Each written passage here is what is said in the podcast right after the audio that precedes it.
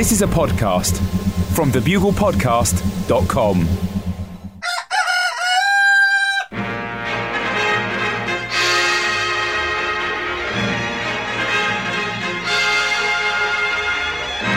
The Bugle, audio newspaper for a visual world. Hello, uh, I'm producer Chris. Uh, this is a special uh, edition of a programme related to the Bugle, I'm going to call a Bugle Extra. I'm joined now by someone who you might be familiar with. It's John Oliver. Hello, Chris. Hello, Buglers. How you doing, John?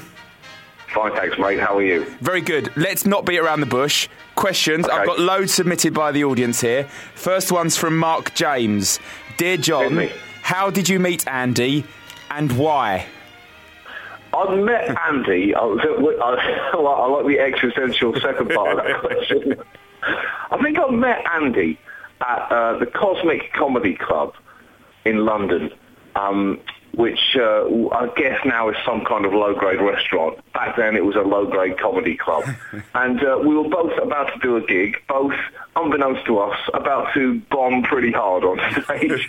and we were, we'd uh, already been put together on a bit. We were about to go on tour with each other, and we'd never met each other. We were about to go on tour uh, with a guy called Johnny Camden around English colleges. And uh, so, yeah, we kind of met briefly then before spending a lot of time together. And I guess it was that lot of time together that that uh, cemented our uh, friendship. And then as for why, that is a good question. And, you know, I ask myself that every time Andy opened his mouth. Um, David Callahan, uh, do you fear doing the Bugle is holding back your singing career? yes. Yeah. I mean, obviously I started the Bugle as a way to segue into really pop power ballads as a living. And for some reason that hasn't happened yet. I don't know if it is because that's not, that's because I'm not pushing hard enough or because you know, the music industry is struggling a little at the moment. Ha- have you I'm heard? in I'm in it to sell platinum discs, Chris. Have you heard the uh, listeners' uh, compilation of all your Bugle singing moments? I got, I got through about two minutes of it and then I had to stop. It's a wonderful 15 minutes or more, I think. Uh, wow. yeah, yeah, yeah. Congratulations Well, that, is, that. that, that, is like a constant copyright infringement, is it? That's 15 minutes of litigious singing. Uh, Jez Bays, uh, is being separated by the Atlantic Ocean the only way to sustain a long-term working relationship with Andy Zaltzman? well, well, it seems so.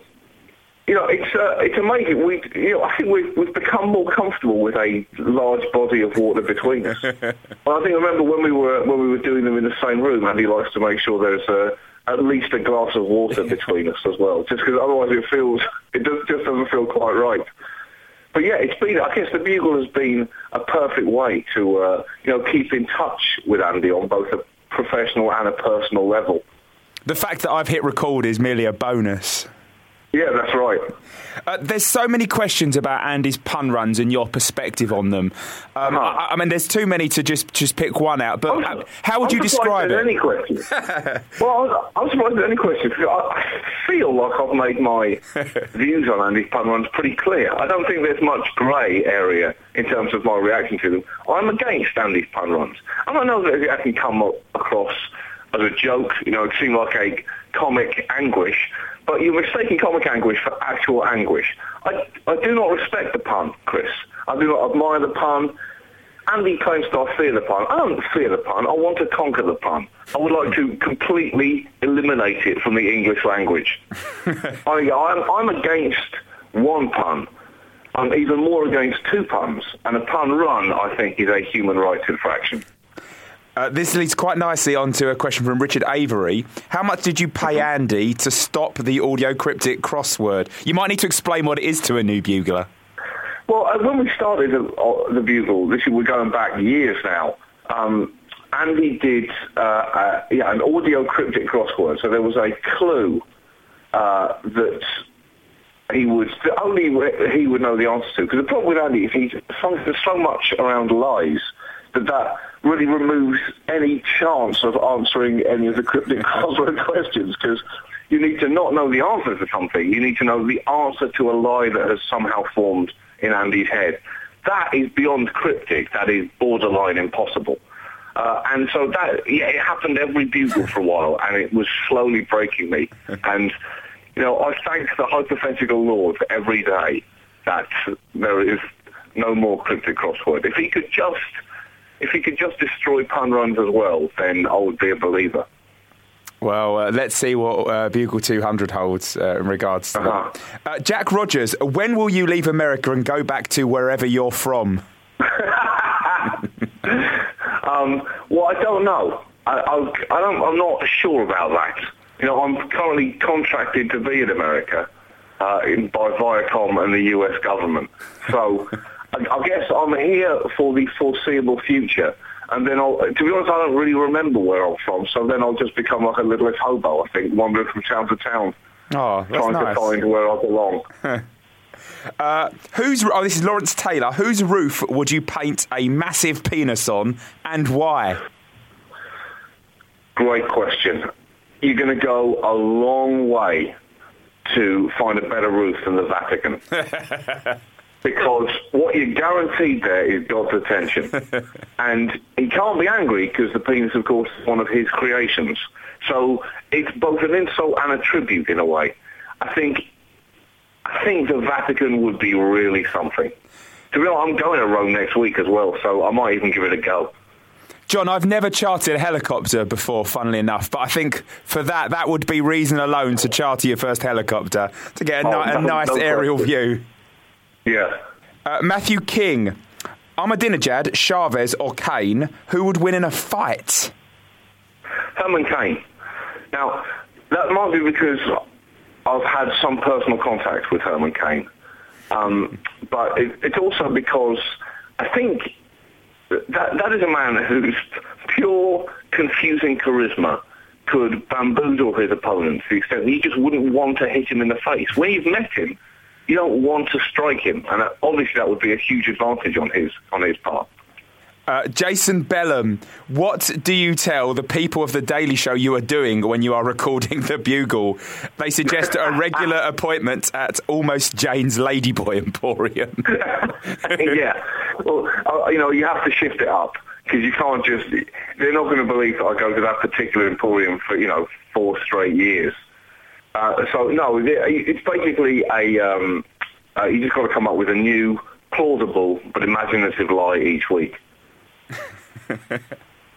Uh, Greg Joyner, if you could have any of the batshit crazy dictators and despots mentioned in the last 200 episodes to replace Chris, i.e., me, uh, who would that be? Again, that's another strong question. I think. Oh boy. Who would you like to say f- you to on a weekly basis? Might be a, an easier way of putting it. There, there are so many. I think, I think, you know, I think Gaddafi would run a pretty loose ship of a podcast.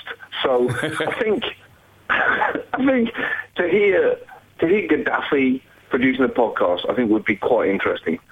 Partly because, you know, there's a little bit of previous between uh, Gaddafi and uh, the Bugle. Uh, if he found out any about that, I'm guessing that he wouldn't. You know how you, you're good at you sit back and you chip in, Chris. I feel like Gaddafi, Gaddafi would interrupt as soon as Andy had said hello. you, would just hear him jump in, and then the next four hours. Would, also, you've got to look at length. Remember that speech he did at the UN where he went through two translators. It would be interesting to see who we could shake off first, Andy or me.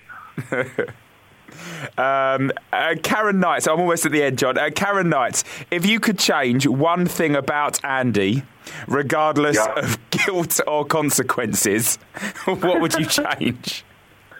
oh, oh, God, you're just spoiled for choice. Um, I mean, it's hard to know with Andy. It's it's hard to know. If, you know, you know, like um, uh, Mr. Burns in The Simpsons had almost every human disease known to man that were kind of working against each other in perfect synchronicity. Yeah. It's hard to know that if you remove one thing from Andy, the whole thing might just fall apart. so I'm inclined to leave him as he is, just a kind of human case study in lies. Wow. It is quite scary when he all of a sudden comes out with um, a real zinger of a fact because you, you, Yeah. you, you've got to doubt it. You've got to doubt it. Yeah, that's right. He is the boy who cried bullshit, and he has been for too long. Uh, final question. I think it's a very appropriate final question Uh-huh. uh, from Sam Schaefer. Uh, if your life were a musical, which let's face it, it pretty much is, what would your big finale number be?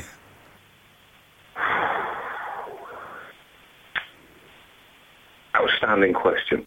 My big finale number. You know, every musical needs one. You know, you've got a choir of children behind you. Yeah. You've got a, he- a fake helicopter about to dis- descend from the top of the stage, like in Miss Saigon. You've got a brass You got section. You've got a brass section. You've got a t-shirt cannon. God, you go a long way to better a ballad, slow version of "Baby Got Back" by Sir Mix-a-Lot, and sung, sung with real passion and verve, with or, you know, sweet orchestral backing. I think, I think it would be that. Take it down and then bring it up. Exactly. Uh, John, thank you very much. You're welcome very Con- much, Chris. congratulations to you on 200 bugles. Thank you. Well, yeah, congratulations on 199. Let's not get the yips right now. Uh, and I, I'm going to assume we're going to make it. We're going to make it. Yes. And uh, yeah, and and uh, you can find out what Andy thinks of you next week. I think I already know, but it'll be nice to have it confirmed. It's almost like that bit after blind dates where they get Yeah. to, to listen back to the reactions of the other person. Yeah. That is exactly what it is. Wow. I'm sure I'm sure you'll still to be together for the 200. All right, thanks, mate. nice one, John. Thanks very much.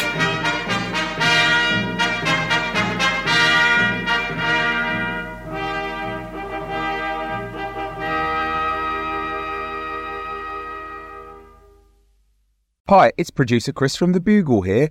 Did you know that I have a new series of my podcast, Richie Firth Travel Hacker, out now? It's the show where Richie Firth and I talk about how to make travel better in our very special way.